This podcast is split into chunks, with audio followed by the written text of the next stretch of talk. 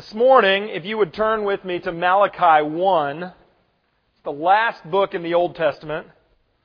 Um, we're going to be looking at a passage this morning, the latter half of Malachi 1, the beginning of Malachi 2, that contains one of my favorite, uh, one of my favorite verses. Um, actually, I read this several years ago.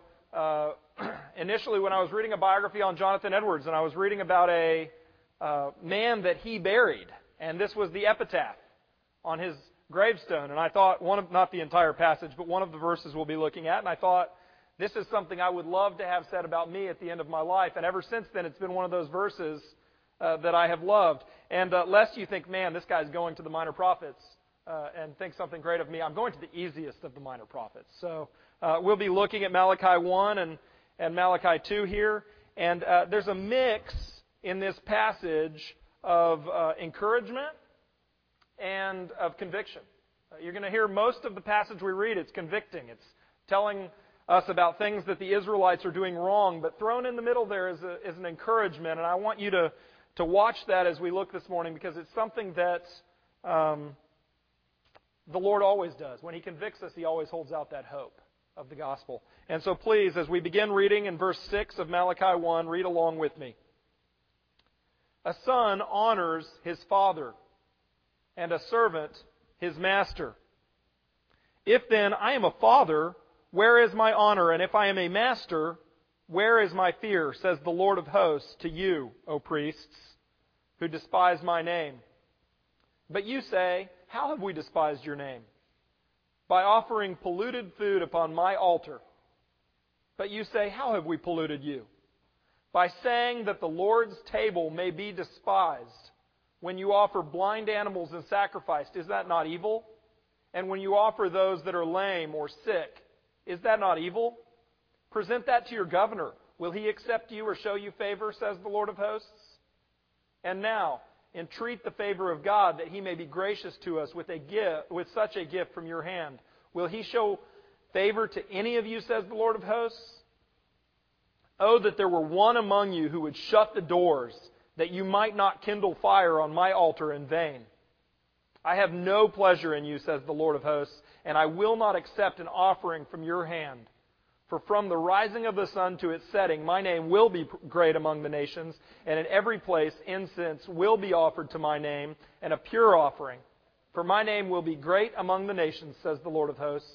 But you profane it when you say that the Lord's table is polluted and its fruit, that is, its food, may be despised.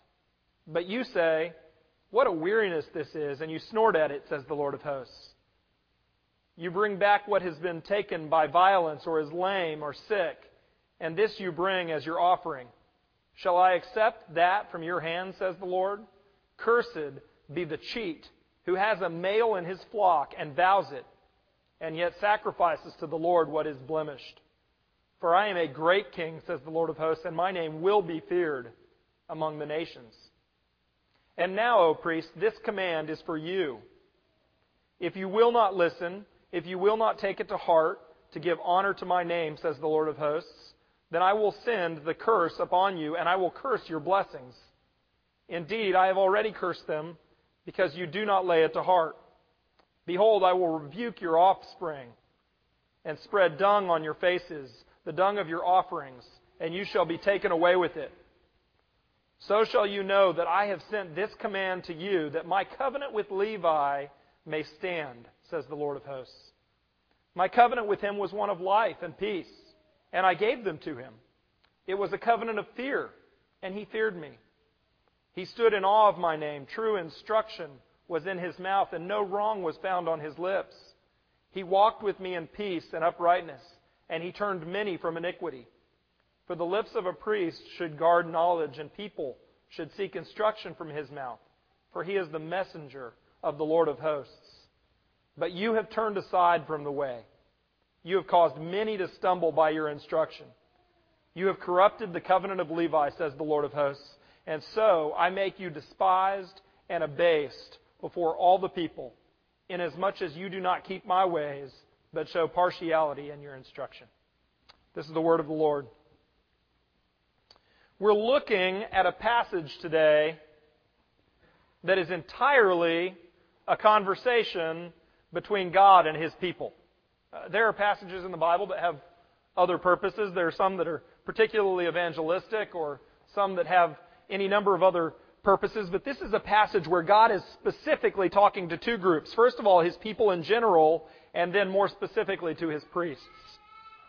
And, uh, and it's a pointed book dealing specifically with how the people of God live. I remember uh, Darren mentioned at the beginning that I was in the Navy for seven years. On my second ship, I was the navigator. And every time we would come in or out of port or do anything that got us near to land or anything difficult, I would have to give a navigation brief. In two and a half years, I probably gave upwards of 300 navigation briefs. And you would have the entire crew together, about 360 people on the destroyer I was on for these navigation briefs.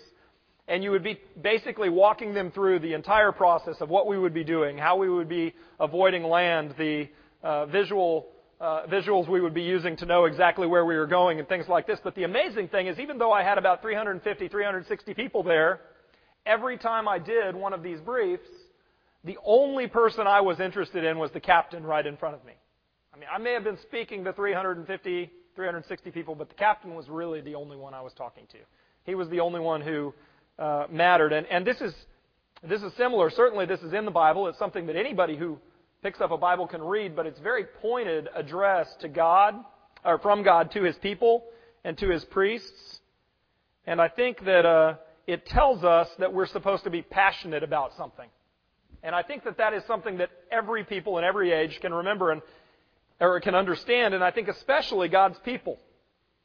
Um, you know, I was thinking this morning about our connection to God's people in the past, and it was amazing, even as we sang the hymns this morning. We sang a hymn that was written by uh, St. Francis of Assisi in 1225, almost 900 years ago. And we're going to sing a hymn afterwards that was a poem written in the 8th century, so it's almost 1100 years old. And so we're singing hymns to God with believers who have been singing them for 900, 1100, 2000 years even as we as we sing some of these hymns, and there's a connection between God's people in all times.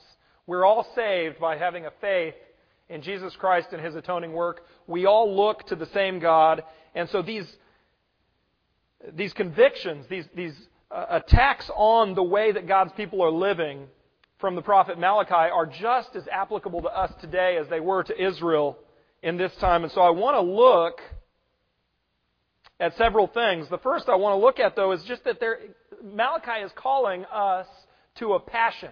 And in our day and age, when we're passionate, usually uh, we're passionate about something that's not the Bible.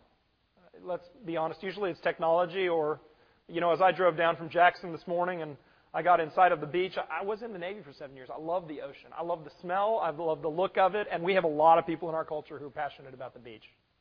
Um, we have a lot of people in our culture who are passionate about uh, all kinds of material things.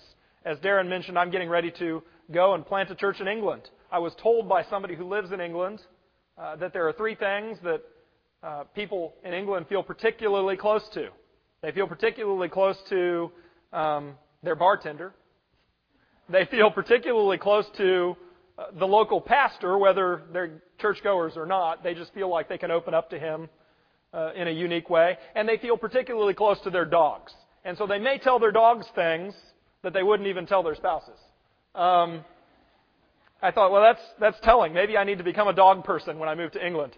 Um, but I think it gives us a picture of a passion or a zeal for things that are not what Malachi is calling us to be passionate and zealous for. Uh, there is a person that this passage, especially when you read uh, those verses, I hope you pick them out, uh, Malachi 2, 4 through 7 there, that are really an encouragement. There's a person in Numbers named Phineas who has always been one of my favorite Bible characters. I tried to convince my wife we should name our son Phineas. She, she didn't like that. Um, Phineas is, is a character who uh, the Bible tells us God made an everlasting covenant of the priesthood with Phineas because Phineas was zealous for God's name like God is zealous for his name. And it tells us that Phineas made atonement for his people before God. Well, when I hear those things, one, this passage here in, in Malachi 2 reminds me of him. Uh, two, it reminds me a lot of Christ.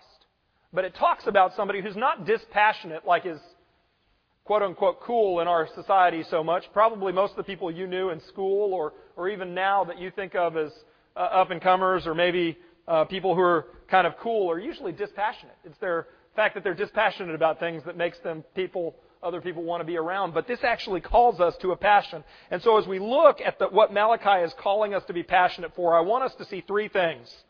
First of all, I want us to see the conviction that he's bringing us to. And that is God's charge against his people and his priesthood.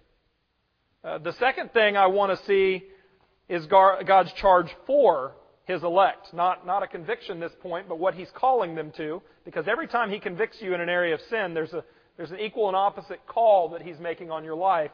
And the third thing I want to see is the fulfillment of that covenant with Levi that Malachi 2 talks to us about. Because that is really the hope in our lives as we're being called uh, to live with a passion for God. First of all, I want to look at God's charge against his priesthood.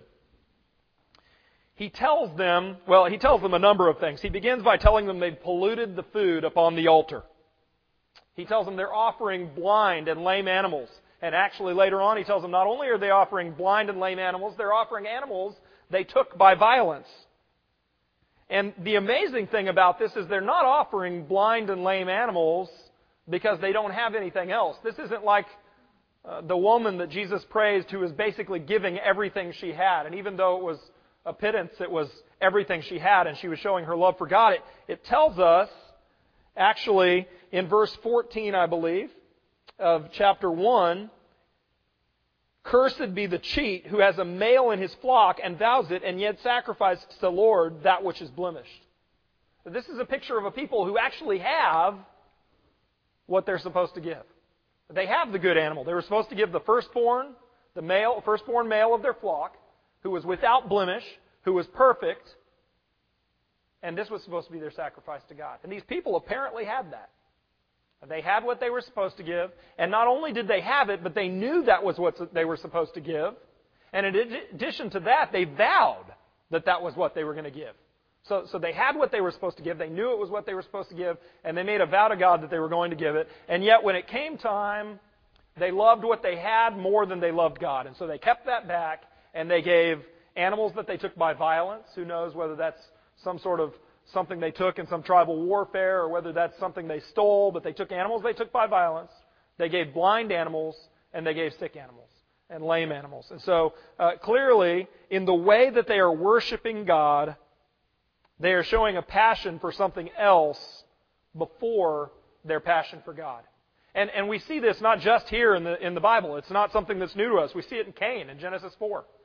You know, we don't know exactly what was wrong about the, uh, the, the uh, offering that he brought to God, but it was most likely something that was an issue of heart, as the Bible tells us later, just like these people were struggling with. He brought an offering that was not pleasing to God.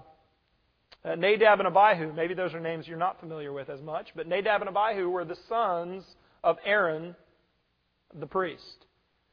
and God in Leviticus, in Leviticus, uh, first eight or nine chapters of Leviticus, gives a very clear picture of how you are to worship God in the tabernacle. He tells them exactly what they're to do, step by step, how they're to make uh, you know, the fire that they're supposed to use for the offering, how they're to offer the animals, all of these other things.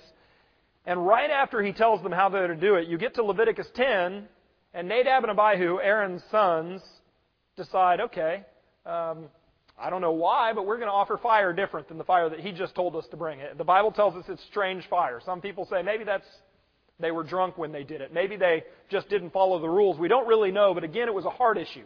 They had just been told how to worship God, and they decided it was more important to do it the way that they wanted to do it.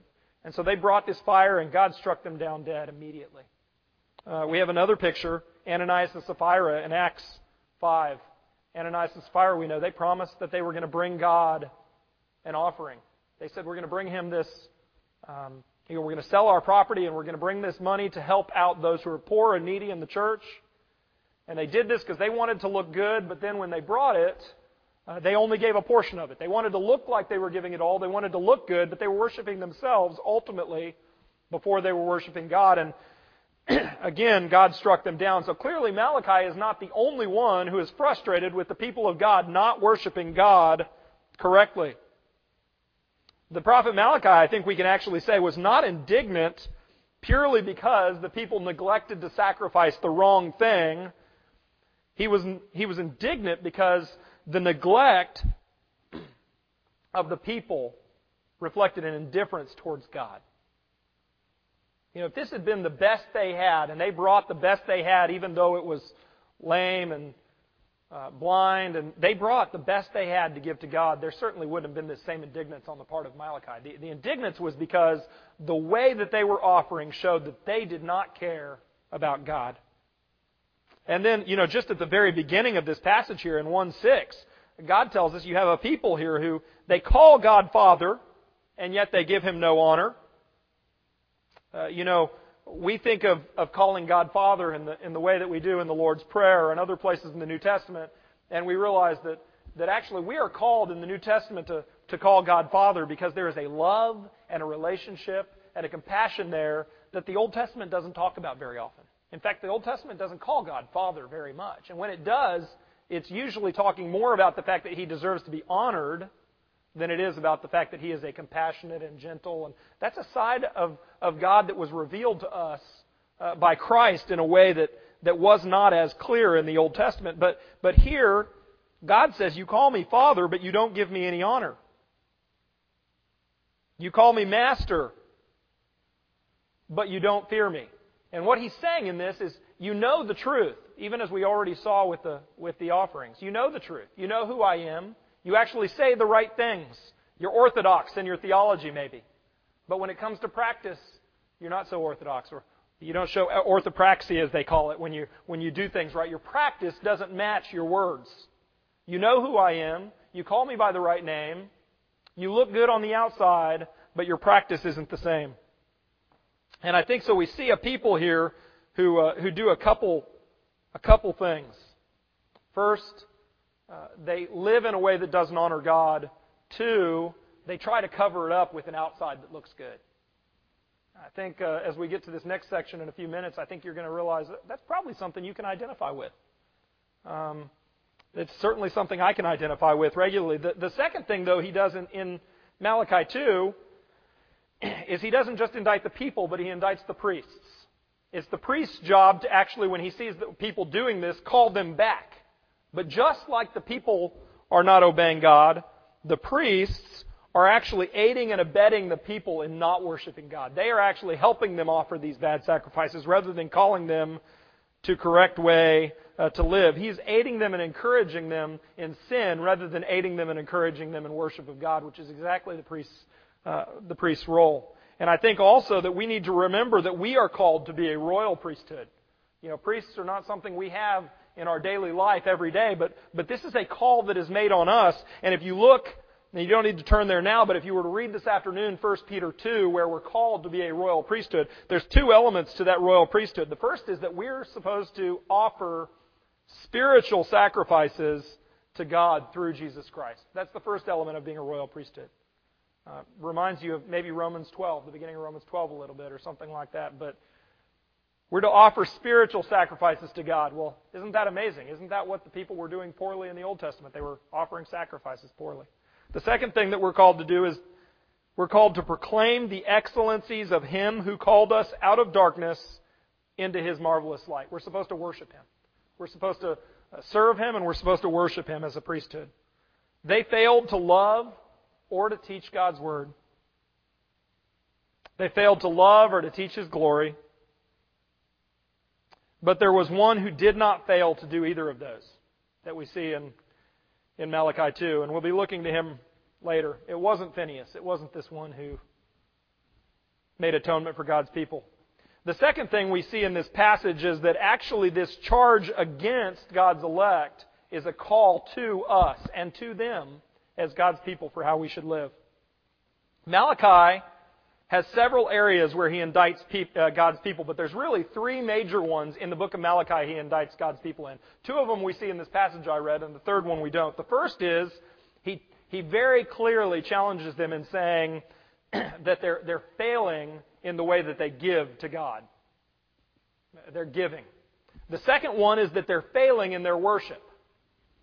And the third one is they're failing in their view of marriage and divorce. And that's the one that is not as clear in the very passage we read today. But if you read through the four chapters of Malachi very briefly this afternoon, you would see that that is another one. In fact, when Jesus says God hates divorce, he's quoting Malachi. That, that's something that Malachi said first.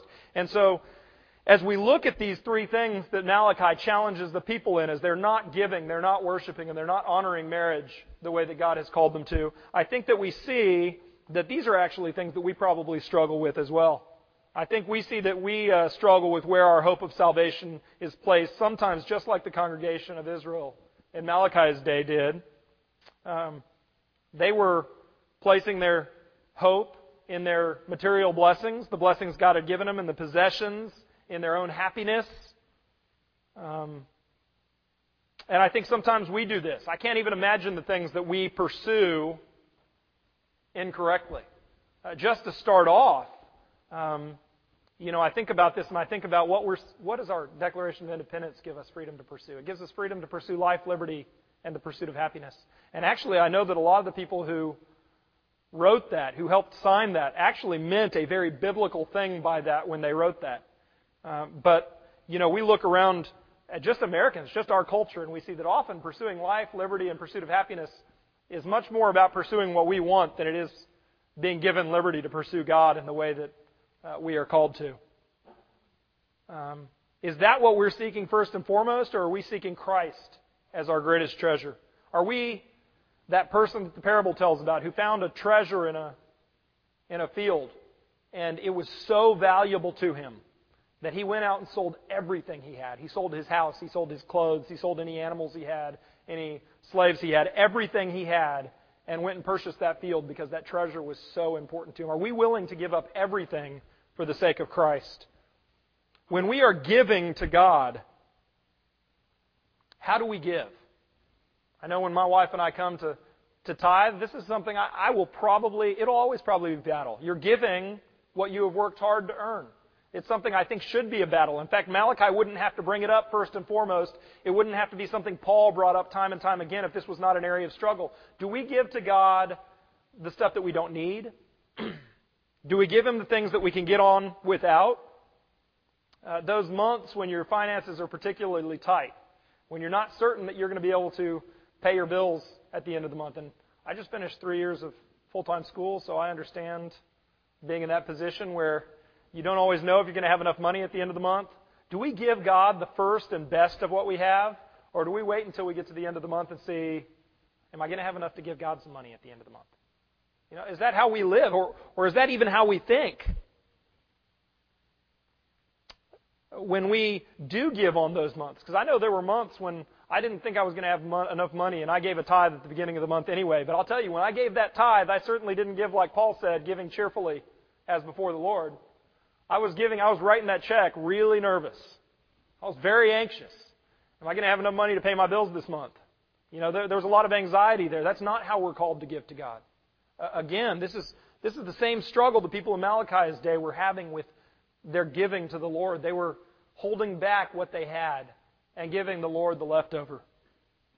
When it comes to worship, you know, God has given us, He has blessed us with a day that we can set aside to use to honor Him, to bless Him, to worship Him. And um, I know Sundays, a lot of people have big projects coming up. Monday morning, for some reason, is a big day for big meetings, for big projects being due, for all kinds of things. When you're in seminary, no less, there's a lot of papers due on Monday morning. I never understood if we're trying to honor the Sabbath. That doesn't seem like the, the, the easiest way to do it. But, but, you know, when you have those things due on Monday, it, it is a battle to worship God, to use the day that He has given us to worship Him in the way that He wants us to.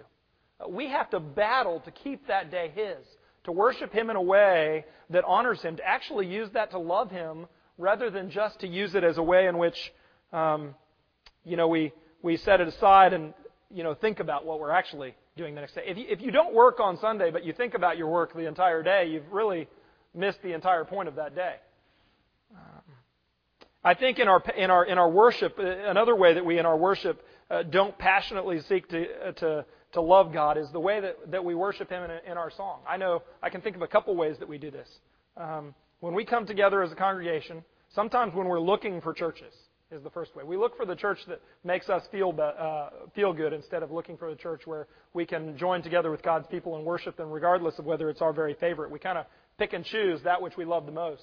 I think the other thing we do is uh, I know I have over the last several years sung hymns that either one I didn't know very well, or two I thought they were really dirge-like. Let's be honest. Every once in a while, a, a hymn is in the the singing that you're doing, and you, get to it, and you think this sounds more like a funeral dirge than a, a worship song, and and it, it is sometimes hard to worship God when you have a song like that before you. But we are here to worship God's people together. And we're, we're looking to give God our best in worship. We're looking to worship Him passionately. And I think the third thing he says is that we just need to be reminded, especially in, in the culture we live in, we need to be reminded that marriage is something very important. Uh, not just your own marriage. Your own marriage is very important, but if you're not married today, or if you've been married a long time and maybe you're giving advice to other people who are newly married, or you're thinking about marriage, or you're just around people who are married, which I think probably brings all of us in. Um, marriage is something valuable. Marriage is the greatest picture God gives us of the way that He has loved us. It is the clearest picture in our life that He gives us of the way He has loved us. And so when we honor others' marriages, when we honor our own marriage, uh, when we um, uh, respect the marriages around us, when we uh, recognize that so much of what we hear on television, on the radio, and everywhere around us doesn't fit with a biblical view of marriage, what we're doing is honoring the way that Christ has loved us, because that's what it is a picture of. But looking at all these things that we're called to, looking at all these areas, hopefully you have seen, as, as I see when I read this, that we fail in many of the same ways that the people in Malachi's day failed. We're given a picture of hope. And God rarely shows us our sin, calls us to repentance.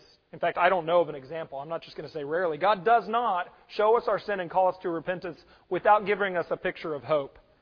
And the picture of hope he gives us, I think, is in the second half of 2 4 through uh, the end of verse 7. We see a picture of a priest as God has called him to be. It says that his beginning and end is in the Lord. He has a covenant with God. The covenant is one of life and peace, and God gave them to him. The covenant is one of fear, and he feared God. He stood in awe of God's name.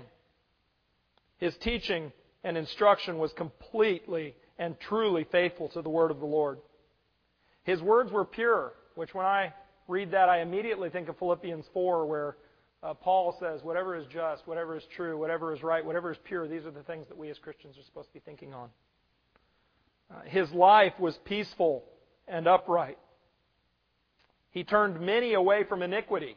Again, this reminds me of, of Psalm 51, the psalm where David is begging repentance of God for his, his sin with Bathsheba and his sin with uh, murder and everything else that he was doing, and he's begging God for repentance. And he shows in, in Psalm 51:13 a picture of what repentance, what true repentance will do in his life. And he says, I will teach many your ways, and I will turn many from iniquity. It's almost the exact same phrasing here as in this passage.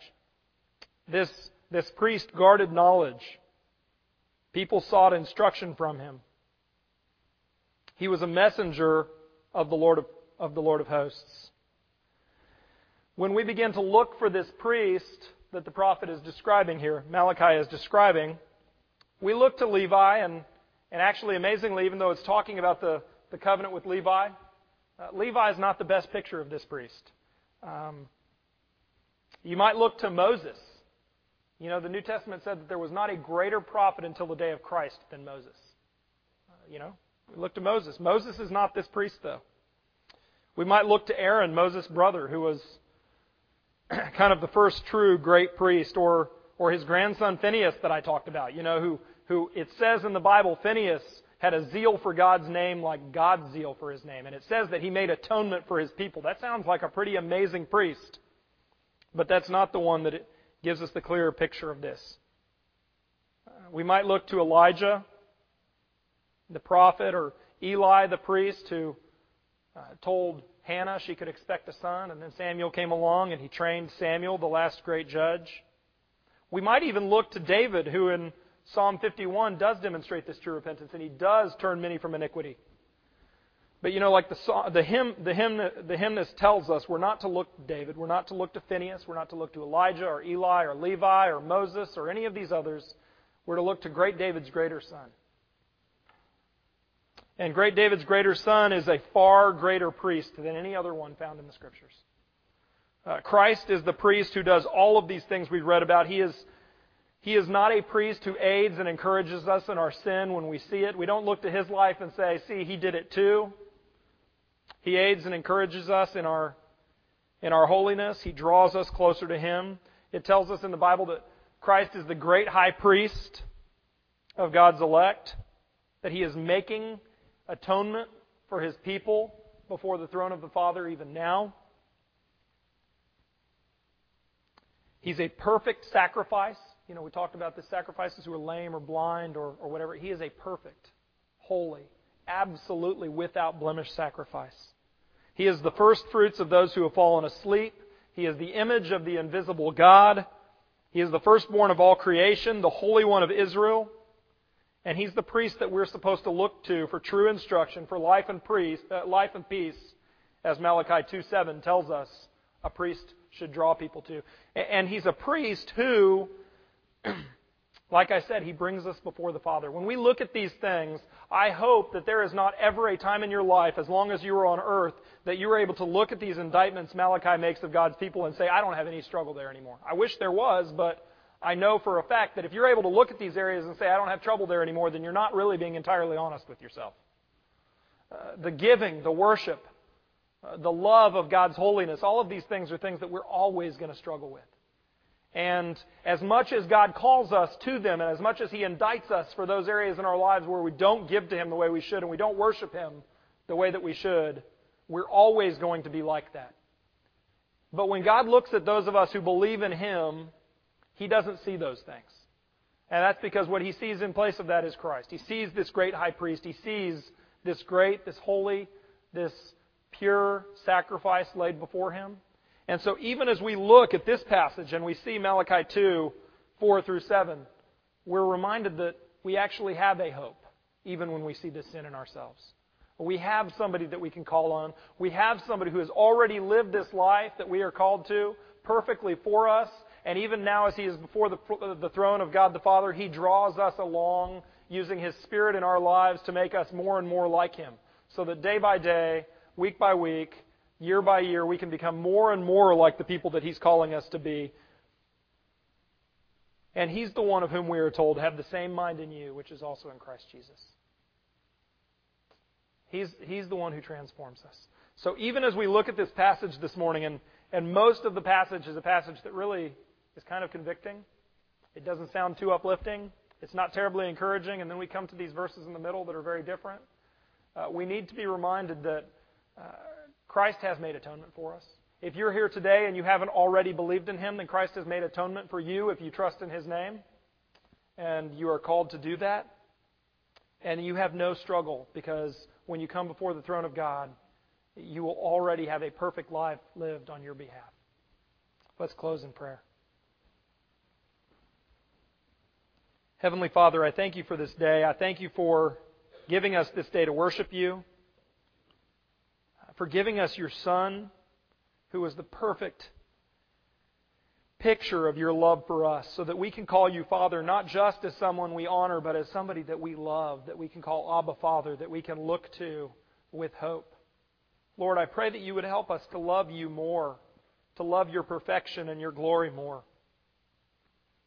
I pray, Lord, that you would help us to realize our sins so that we would turn and love Christ even more than we already love him, that we would look to Him as our only hope. I pray that you would bless the rest of our day as we have an opportunity to uh, honor you with our time, with our families, with uh, our meals, with everything else, Lord, that you would help us to use this day as you have ordained it. In Jesus' name, amen.